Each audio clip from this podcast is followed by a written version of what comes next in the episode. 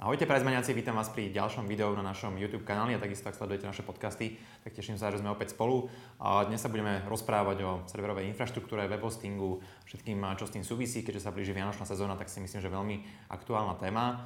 A mojím hostom je Damir Špoliarič zo spoločnosti VS Hosting. Damir, vitaj. Ahoj.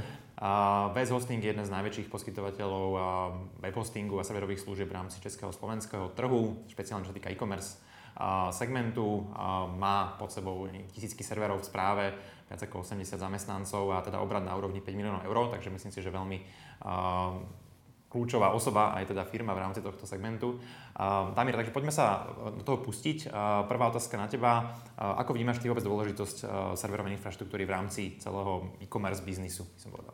Praxe říká, že hosting a technické řešení pro e-commerce, myšleno infrastruktura, servery, jsou dneska stejně důležitý jako třeba logistika, doprava, technický support a podobně, protože na té technické infrastruktuře vlastně stojí celý e-shop. To znamená, nejde e-shop, neprodáváte a má to dneska i další sekundární dopady, které si často lidé neuvědomí. Takže to neznamená, že hodinu nejde e-shop, tak je to pro mě nějaký jako výpadek zisku, ale například zhoršení pozic v SEO, protože vyhledávači dneska hodnotí rychlost zejména a dostupnost takže tam pak může být nějaký dopad třeba jako ztráta prostředků z marketingu a podobně. Takže řešení infrastruktury, která je bezpečná, škálovatelná, je podle mě úplně základ. A tím neříkám jenom, že jsem z hostingu, ale pak se ukazuje, že když je ta infrastruktura špatně řešená, tak uh, jsou s tím jenom problémy. Dobre, a je to podľa teba téma, ktorá sa týka len stredných a väčších e-shopov, alebo teda uh, už malé e-shopy by sa mali zaberať touto témou?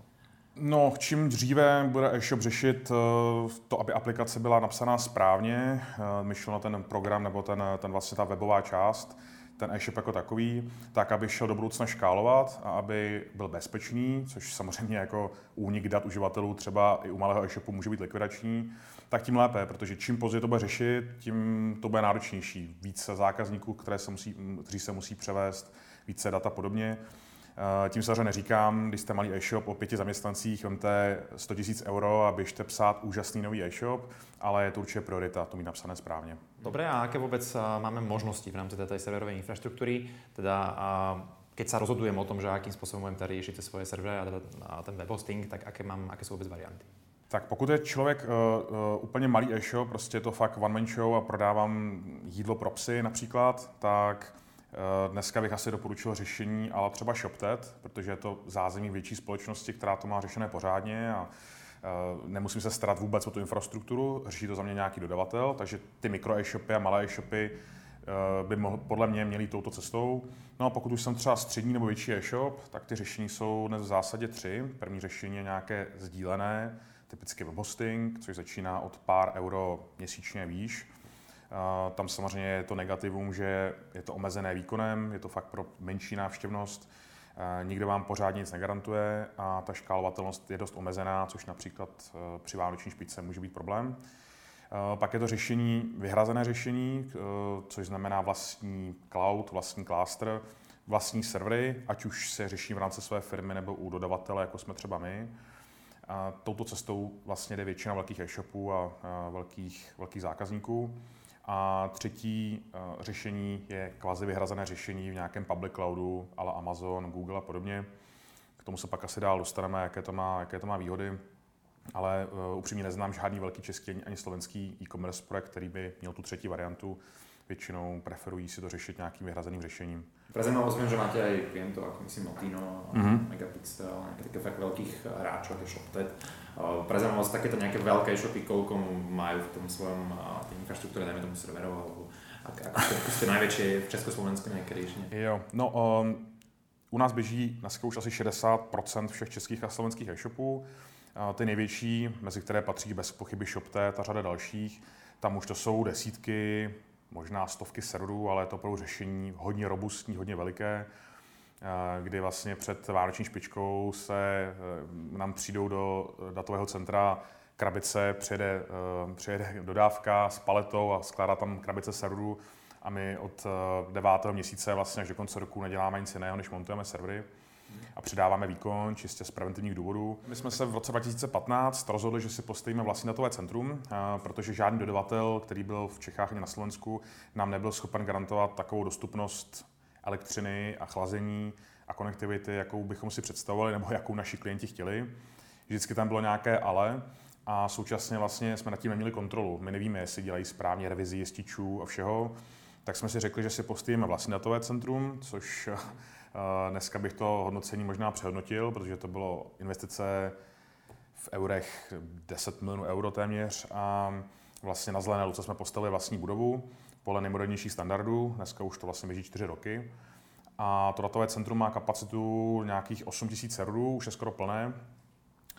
Je to vlastně, je tam zázemí uh, i pro uh, naši technickou podporu, takže to je přímo v budově. Nachází se v Praze, má vlastně všechno zdvojené, uh, zabezpečené, jsou tam železobetonové stěny, je tam spousta prvků, tak, aby to bylo maximálně bezpečné a abychom to měli pod kontrolou. Takže byť to pro nás bylo dost, dost nákladné a složité, tak pořád z pohledu té bezpečnosti provozní to bylo správné rozhodnutí, ale i přesto ty data zálohujeme ještě do nějakého jiného datacentra.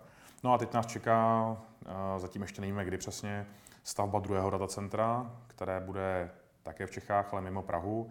A to bude ještě větší a bude vlastně podle vzoru Google nebo Facebooku dost technicky unikátní, takže bude nejen bezpečné, ale hodně provozně efektivní a levnější pro, pro nás provozně. Dobre, a teraz poďme teda konkrétny príklad, že mám teda e-shop, mm-hmm. idem riešiť teda, že akým spôsobom si zabezpečím ten web hosting, povedzme, že nejaký stredný až väčší. Ako podľa teba by som mal vôbec si postaviť ten nejaký, nazvem to tender, hej, keď si mm. vyberám tých dodávateľov, vôbec aké kritéria si nastaviť, ako to porovnávať, na čo sa pozerať? Jo, já si myslím, že největší přínos pro klienta, jak se rozhodnout, jsou určitě reference, protože on každý naslibuje hory doly, těch firm je samozřejmě spousta, v Čechách, na Slovensku i v zahraničí. A, takže bych se díval na reference, to znamená, kdo má zkušenosti s obdobně velkým e-shopem, protože zkrátka nechci, aby provozní problémy se ten dodavatel učil na mě, jako jak řešit zálohování dát, obnovu dát, prostě lepší, že už tu praxi má, takže, takže není to úplně nová firma a tak dále. Druhý bod, který bych řešil, což je reference, a druhý bod je technické zázemí, to znamená, kde mají servery uložené, kolik mají lidí na to, jestli fungují 24x7. Například někteří naši velcí klienti nám zkoušeli v noci volat na technickou podporu a fakt zjišťovali, jestli ten člověk spí, jakou pozici vykonává a kde aktuálně se nachází, jestli doma v posteli se ženou nebo jako kde je. A třetí eh, věc, samozřejmě nějaká odborná znalost, zkušenost, to znamená otázky, jak budete řešit škálování na Vánoce, jak celé, jak to celé řešení navrhnete, s čím jste schopni pomoct, jak řešíte bezpečnostní incidenty. A vlastně ideálně si třeba nebo nějakého konzultanta, který mi třeba pomůže s tím, jak ty otázky postavit. No a v neposlední řadě to asi bude cena. Jo? Byť eh, dneska ten trh je dost vyrovnaný, tak si myslím, že ta cena taky samozřejmě hraje roli. Takže to jsou nějaké čtyři základní segmenty. Které Vy se jako vnímáte cenou oproti tomu, to je relevantné nějaké konkurence? No, my si myslím, že jsme v, té, v tak, takový průměr. Eh, bývali jsme v nejlevnější třetině, dneska jsme nějakoby asi průměrní. Jsme výrazně levnější, než jsou public cloudy, to znamená, že nezastírám to, že spousta klientů například eh, právě i z e-commerce segmentu eh, nebo i z jiného segmentu k nám třeba migruje z nějakých velkých cloudových řešení, čistě protože u nás to stojí polovinu. A ale jako jsou i levnější hráči dneska už. My jsme se vlastně začali zaměřovat na klienty, kteří potřebují dostupnost, mm. potřebují špičkové služby, takže říkáme o nás, nechce to znít arrogantně, ale že to jsou prémiové služby a samozřejmě to datacentrum, více pracovníků a to všechno stojí náklady, takže jsme šli spíš touto cestou, takže jsme dražší, ale řekněme, že jsme průměr. Mm-hmm. Načal si už tu škálovateľnosť za nejakú tú vianočnú sezónu, ktorá sa, máme to za dverami, tak mm. možno keby si dal nejaké konkrétne také typy a triky, ako sa možno na to pripraviť a čo je také, na čo netreba zabudnúť teraz pred Vianocem. No většina uh, zákazníků by měla řešit škalovatelnost uh, ještě dříve, než, ta, než ty Vánoce na, nastanou, úplně v ideálně v okamžiku, kdy tu aplikaci píše, protože uh, ono dost často nestačí jen předávat výkon. Ona spousta klientů si myslí, že hurá, Vánoce, desetkrát větší návštěvnost, tak desetkrát více serverů. No to tak bohužel není. Dneska ten IT segment je hodně komplexní. Dříve, před 10-12 lety, byla aplikace napsaná ve dvou technologiích a stačilo to. Dneska je IT dost ovlivněno modními trendy, eh, takže těch technologií tam je spousta. Všechny aplikace dneska používají spoustu technologií a každá ta malá dílčí technologie v té aplikaci, kterou píšou ty programátoři, má nějaké vnitřní omezení. A na to omezení se často narazí až v ten nejhorší možný moment. To znamená, že v první řadě potřeba už té aplikaci, vlastně při, té, při návodu té aplikace s tím počítat, za prvé, a za druhé dělat takzvané performance testy. To děláme běžně pro klienty přesně v tomto období zákazník nám řekne, například e-shop eh, s knížkami a řekne, očekáváme pětkrát větší návštěvnost, objedná si u nás performance test a my v noci, v době nízkého provozu, nasimulujeme realisticky pětkrát větší návštěvnost a zjišťujeme, co ten e-shop dělá, jestli je pomalý, okolik je pomalejší, kde je nějaké slabé místo, tak, abychom v ideálním případě to zvládli ještě vyřešit s klientem a pomoct mu a, vlastně v době té špičky se žádný problém nestal. To znamená, že vlastně trend, obecně pojem škálovatelnost je poměrně nový trend, dřív tomu se to neřešilo a právě dost často je to, se narazí na limity aplikace. A teď, když zjistíte, že máte kampaň za desítky tisíc euro v televizi, e-shop neběží, servery přidáváte výkon, ale vám to nepomáhá, tak to je nejhorší možný moment, protože se s tím nedá vlastně v tu chvíli nic dělat. Eh, programátor nedokáže přepsat celý e-shop za dvě hodiny, to trvá třeba půl roku, takže je potřeba to brát zřetel už od počátku, když vybírám třeba programátorskou firmu na tohleto. Jasně. Například ty performance testy, jak je to náročné zmanéžovat eh, finančně, časovo, mm, Je to pro nás jako částečně to rutinní věc, ten samotný test probíhá nějakým robotickým systémem a částečně vlastně je to o tom, že klient si řekne, Eh, nějaké běžné chování toho uživatele, případně my vezmeme takzvané access logy, to je záznam eh, chování uživatelů vlastně toho e-shopu, vlastně seznam stránek a objednávek, které ten, který vlastně všichni uživatelé dělali a jsme schopni vlastně ten log, ten, ten záznam jako přehrát v nějakém třeba zrychleném režimu, čímž vlastně nasimulujeme, jako, že více lidí objednává najednou, protože to nestačí pouze hodněkrát načítat tu stránku, homepage, ale je potřeba fakt, jako, že objednávám, koukám do košku, vyhledávám full textové nějaké zboží. To jsou často ty nejnáročnější operace, takže vlastně je to věc, která je, dá se vyřešit za dva dny naplánovat. Může stát z jednotky nebo stov, stovky euro, že to řeknu v eurech. Mm-hmm. A je to nějaký výstup a doporučení vždycky. Dobre, čiže to mi pomôže vlastne zistiť, či teda uh, to riziko je možno v aplikácii, alebo riziko je možno v tej infraštruktúre. Zjistí, zjistí všechny ty, ty bottlenecky, které tam vlastně jsou a nějaké doporučení. To znamená, zjišťujeme, že full text prostě nestíhá, děláte tam spoustu dotazů, tak je potřeba programátor tu věc ošetřil a vy víte, na co se máte zaměřit. Možno taká zaujímavosť, teda nie som programátor, ale uh, zistili ste z praxe možno, že niektoré technológie sú vyslovene ako keby um, z pohľadu výkonu akoby efektivnější, alebo je to vyslovene o těch programátoroch, že ako, ako jsou zkušení, jako to píšu? No, s, tím, s tím je právě spojená jedna věc, jedno téma, to se ptáš dobře, protože um, často vlastně provozovatelé e-shopu nejsou ITáci, oni tomu prostě nerozumí. Vyberu si nějakou firmu nebo programátora, nebo přijde do té firmy nějaký programátor, eh, Dneska je to velmi populární obor, protože je dobře placen, takže tam je spousta mladých programátorů, kteří nemají, kteří nemají takovou praxi. No a řídí se pouze těmi trendy. To znamená, oni si přečtou ty články na internetu, já to nechci jako snižovat, ale už nevidí ten komplexní obrázek a vyberou nějakou technologii. A v tom to začnou psát. A ten, to, je, to je ten moment toho zlomu, protože pak už to nejde vrátit. To můžu zahodit a jít to dělat celý znova.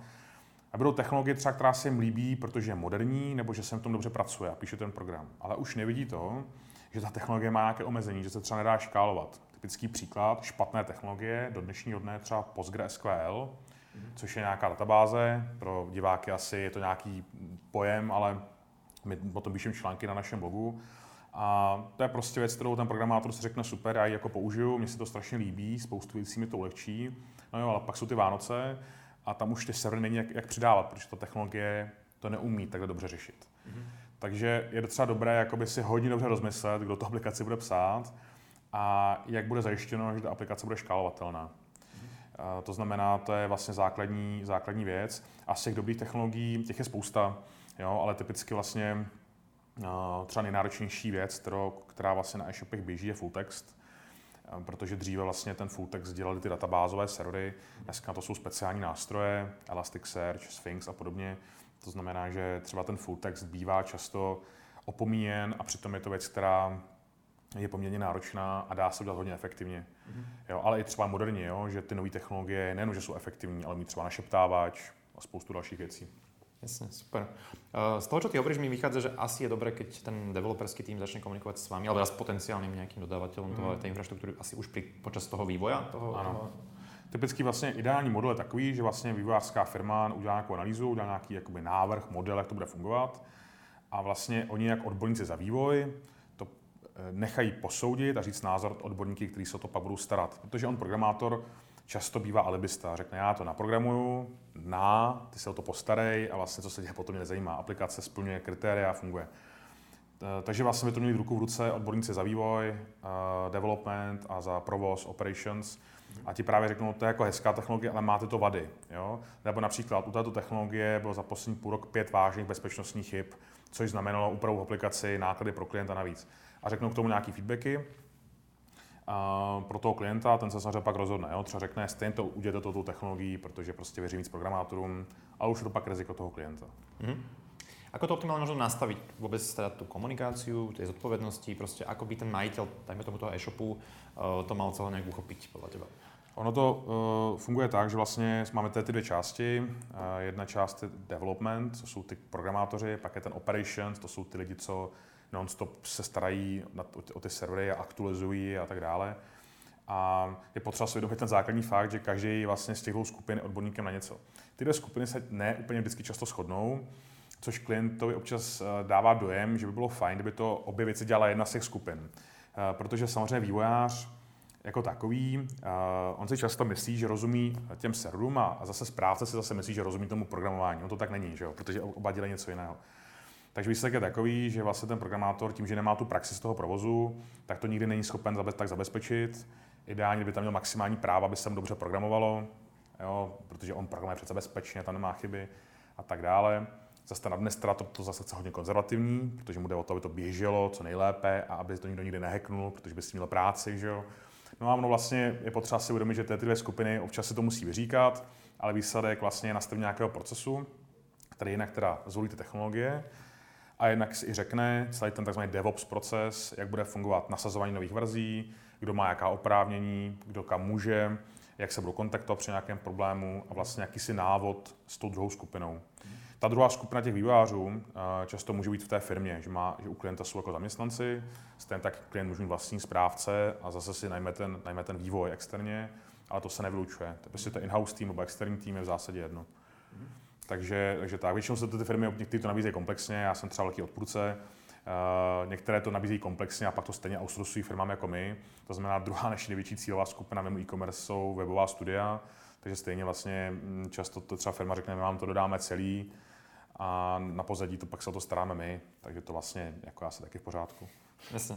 Dobre, a ešte možno teda, poďme k tomu, uh, spomínal si teda nejaké tie globálne cloudy, znamená si bavili sme sa o nejakých, nejakých Google, nejakom Google Cloude, nejakých asi Amazone a tak ďalej. Mm. A aké to má mm, výhody a nevýhody oproti, dajme tomu, mať nejakého lokálneho providera podľa teba? No, uh, základní výhoda globálních cloudových poskytovatelů je, to říkají global footprint, že když mám e-shop, který funguje ve 30 zemích světa, tak bez pochyby bych zvolil některé cloudové řešení, protože hm, jsou přítomně v mnoha lokalitách po světě.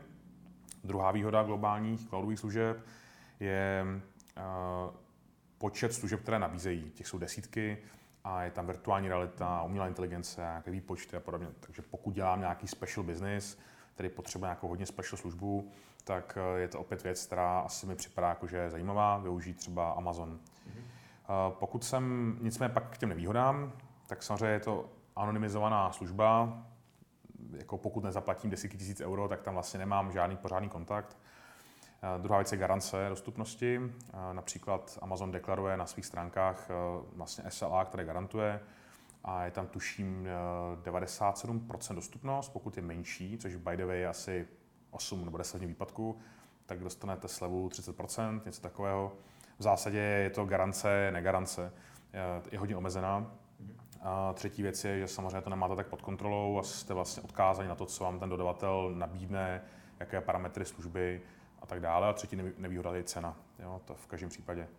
No a ten lokální poskytovatel je tam samozřejmě lokální kontakt, je tam to zázemí, vím, kde mám ty data, jsem schopen nastavit individuální procesy.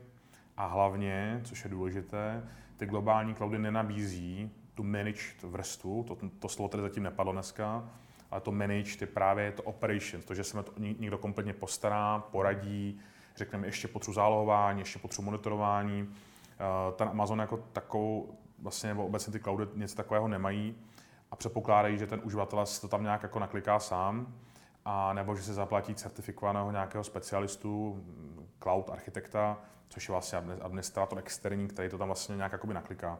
A není tam ta manage vrstva, ta, která vlastně mi zajišťuje to, aby to všechno fungovalo, aby mi někdo poradil a řešil neočekávané situace. Mm-hmm. Dáváš dneska vůbec zmysel, jako keby mm, nakupovat vlastní vlastné železo, jako když jsem nějaký prevádzkovateľ e projektu? Uh, to si myslím, že už smysl nemá, protože ten, tohle ten hardware je spotřební, spotřební věc. Eh, my vlastně ty servery nakupujeme v obrovském množství a v obrovském množství je vyhazujeme, respektive Měli jsme snahu je prodávat někde prostě na nějakých portálech, eh, pak už jsme začali vyhazovat, pak už občas přijeli kontejner a odveze je. Je to prostě fakt železo a zastarává rychle. A vzhledem k cenám energie, která neustále roste poslední roky, teď vlastně tento rok byla největší cena silové energie za posledních asi 7 let, což souvisí s nějakou, já nevím, s německou nějakou politikou energetickou, což hejbe s tou globální cenou elektřiny, tak už se dost koukáme na vlastně výkon těch procesorů versus spotřebu, protože to data centrum spotřebává obrovské kvanta eh, elektřiny, je to náš největší výdaj mimochodem. Mm. A, takže vlastně o to více se ty série obměňují a klient potřebuje výkon a nechce řešit to, kdy mu odešla nějaká paměť, disk, to je prostě rutinní věc, to má řešit to dodavatel. Prešli jsme si tým, takže souhlasím, že, že je to velmi je to, velmi efektivné. Je to zbytečný capex, je to zbytečný prostě jednorázový výdaj, ne úplně malý pro toho klienta. Lepší je, když ty peníze vezme a dá to do pořádné aplikace, mm. než aby kupoval hardware, jakože má v majetku. To už, to už je věc, která už jako tak před pěti lety už už to po nás ani nikdo moc nechce, si myslím. Jasne. Dobre, spýtam sa, máte za sebou stovky alebo tisícky projektov e-commerceových, aké sú také možno najväčšie chyby, ktoré robia tí majiteľia pri tých rozhodnutiach o tej infraštruktúre, alebo s čím sa stretávate? Ono, některé ty chyby už tady padly, takže typicky je to o tom, že je to přílišná důvěra v jedince, který navrhne tu aplikaci. Dneska tím, jak těch, těch vývojářů je málo, tak se často, často mění zaměstnání, takže někdo přijde, něco vymyslí, zase odejde, přijde někdo jiný, zase to třeba předělává. Takže vlastně se to o tom, že ta aplikace není koncepčně pojatá a k nám se pak dostává v nějakém jako hru zostavu, kdy prostě už jenom zmigrovat je prostě to, je, je téměř nereálný úkol, protože ta aplikace běží všude možně, nějaké poslepovaná, že to nějak funguje vlastně dobrou vůlí. Teď to vlastně zmigrujete do, do nějakého jiného prostředí a teď půlka věcí nefunguje, nějaký exporty, importy, faktury, spousta věcí, které my ani nemáme jako testovat. Takže uh, podle mě ta největší chyba je v tom, že vlastně se neklade velký důraz na to, jak tu aplikaci navrhnout. To je, protože to je věc, která je nejdražší na tom všem, je ten vývoj vždycky.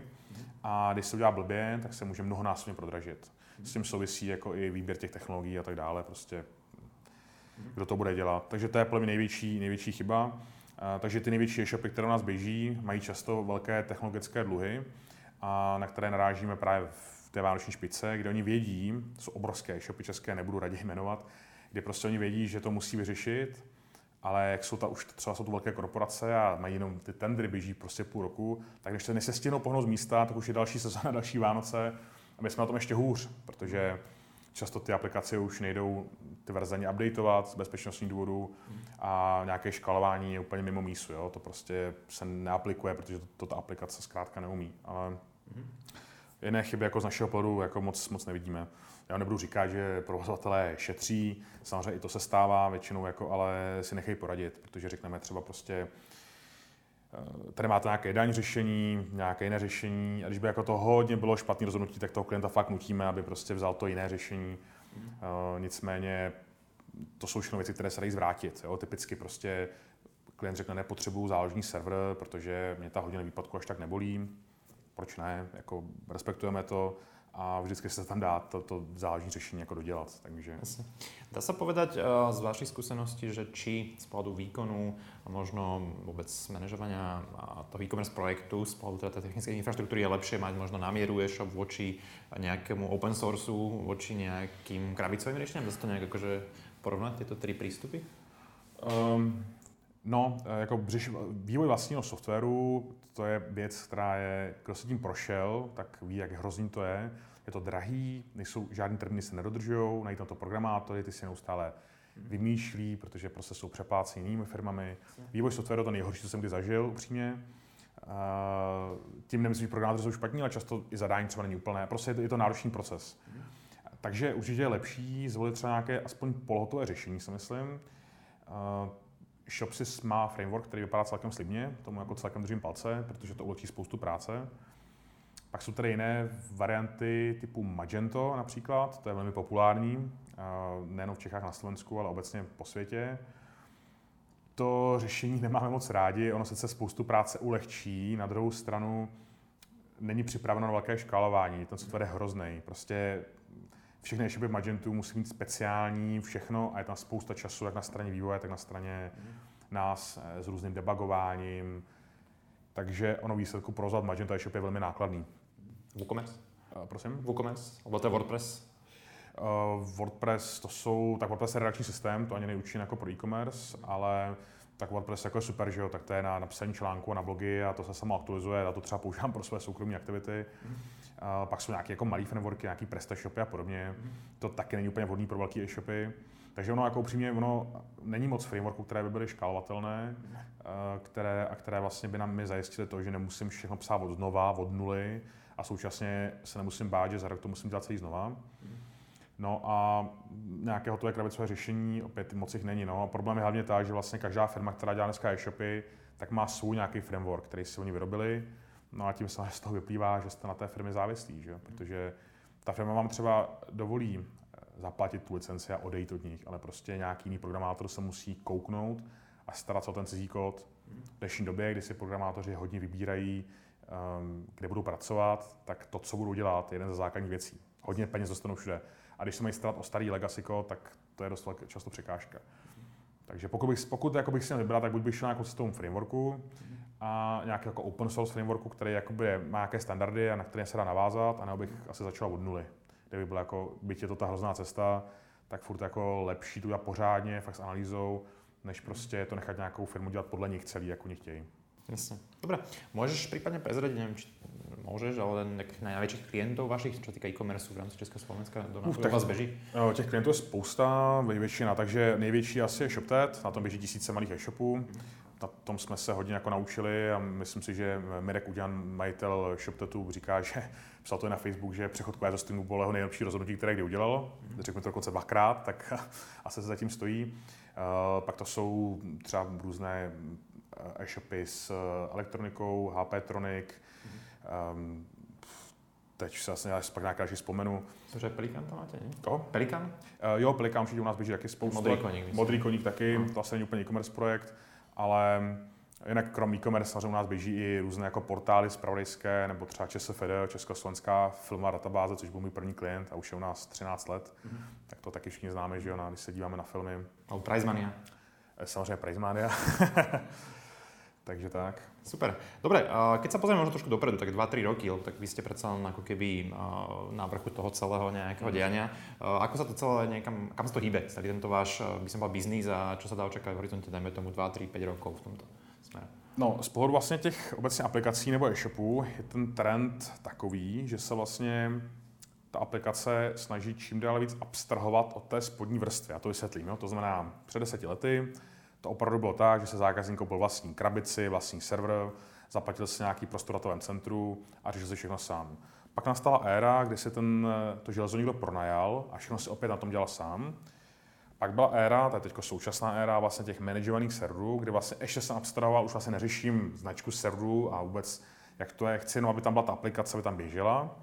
A teď nad tím postupem času, ono to nebude vhodné úplně pro každého, je velký trend a to je tzv. serverless, to znamená, je to vlastně technologie tzv. bez serverů. Uh, ono to reálně samozřejmě běží na nějakých serverech, ale vlastně se to o tom, že se pustí nějaká mikroslužba v malém mikrovirtuálním serveru, vykoná se daná úloha a ten virtuální server se smaže. A to se děje v obrovském množství, obrovském paralelních operacích, což uh, má teda zejména výhody v nějakém jako dávkovém zpracování, nějakých hromadných exportů, importů, kde neřeším žádný výkon, kolik mám platit procesoru a ramky, prostě zaplatím za jenom počet těch iterací, počet těch funkcí, které tam vykonám a nějaký fakt ten čas, který tam běží. A e, to je vlastně jakoby velká, velká výhoda, ale není to třeba úplně vhodné pro každého. Ale je to takový trend obecně, kontejnery a vlastně jako abstrahování ještě od toho spodku zase, zase výš. To znamená, že vlastně dneska z tomu, dneska z tomu říká infrastructure as a code, takže vlastně už ten programátor si sám akorát si v tom vlastně kódu nastavuje, kde se má kus toho kódu spustit, jaké část infrastruktury a vlastně je to více a více automatizované, takže mm. je to spíš tento jakoby trend. Ale jako z, z pohledu mm, klienta, lajka, který není IT, eh, to až jako taková zajímavost není. Jo? Pořád to mm. jsou nějaké servery, pořád je to nějaká technologie, nějaký PHP a tak dále, takže ono je to furt jako dost podobný. Pre zaujímavosť, eh, ešte taký finančný pohľad na tú infraštruktúru tých nejakých najväčších hráčov, dá sa povedať, že koľko, ja neviem, percent nákladový vôbec tvorí? Že ako veľká položka vlastne by to je, alebo by to mala byť podľa teba v rámci tých e-commerce projektov? Alebo možno priorita skoro, hej, že nie je položka. Těžko říct, no, tak eh, samozřejmě většinou infrastrukturu všichni řeší a když se nastane nějaký problém, tak řeší, jestli mají udělanou správně. Hmm.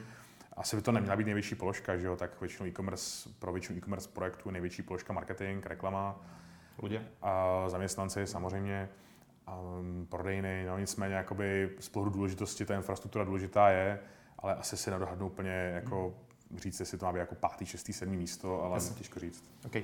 Dobre, úplne na záver, uh, zaregistroval som v auguste, že ste oznámili teda vstup nových investorov. Mm. To znamená, že uh, máte tam troch nových, myslím, nejaké, nejaké skupiny nemecké. Tak keby si nám možno trošku povedal, čo sa udialo, ako to prebiehalo, aký, aký to bude mať dopad možno na fungování VSS týmu.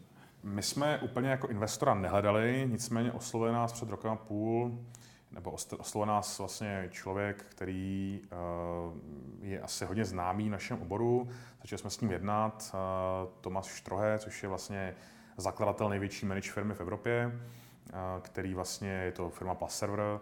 On tu firmu už, už nevlastní, má investiční fond a spoustu jeho kolegy, kteří zase mají podíl ve firmách jako je GoDaddy, což je největší hosting na světě, americká společnost, nebo třeba Plesk, který není koupil cPanel, takže vlastně je to, mají asi 80% market share na control panely. Jsou to, řekněme, jako v našem oboru jako ty top lidi, no to tak jako začali s náma jednat, protože zaujal náš nový projekt, který chystáme, což je Zerops, Zero Operations, je to právě něco, co navazuje na ty nové trendy.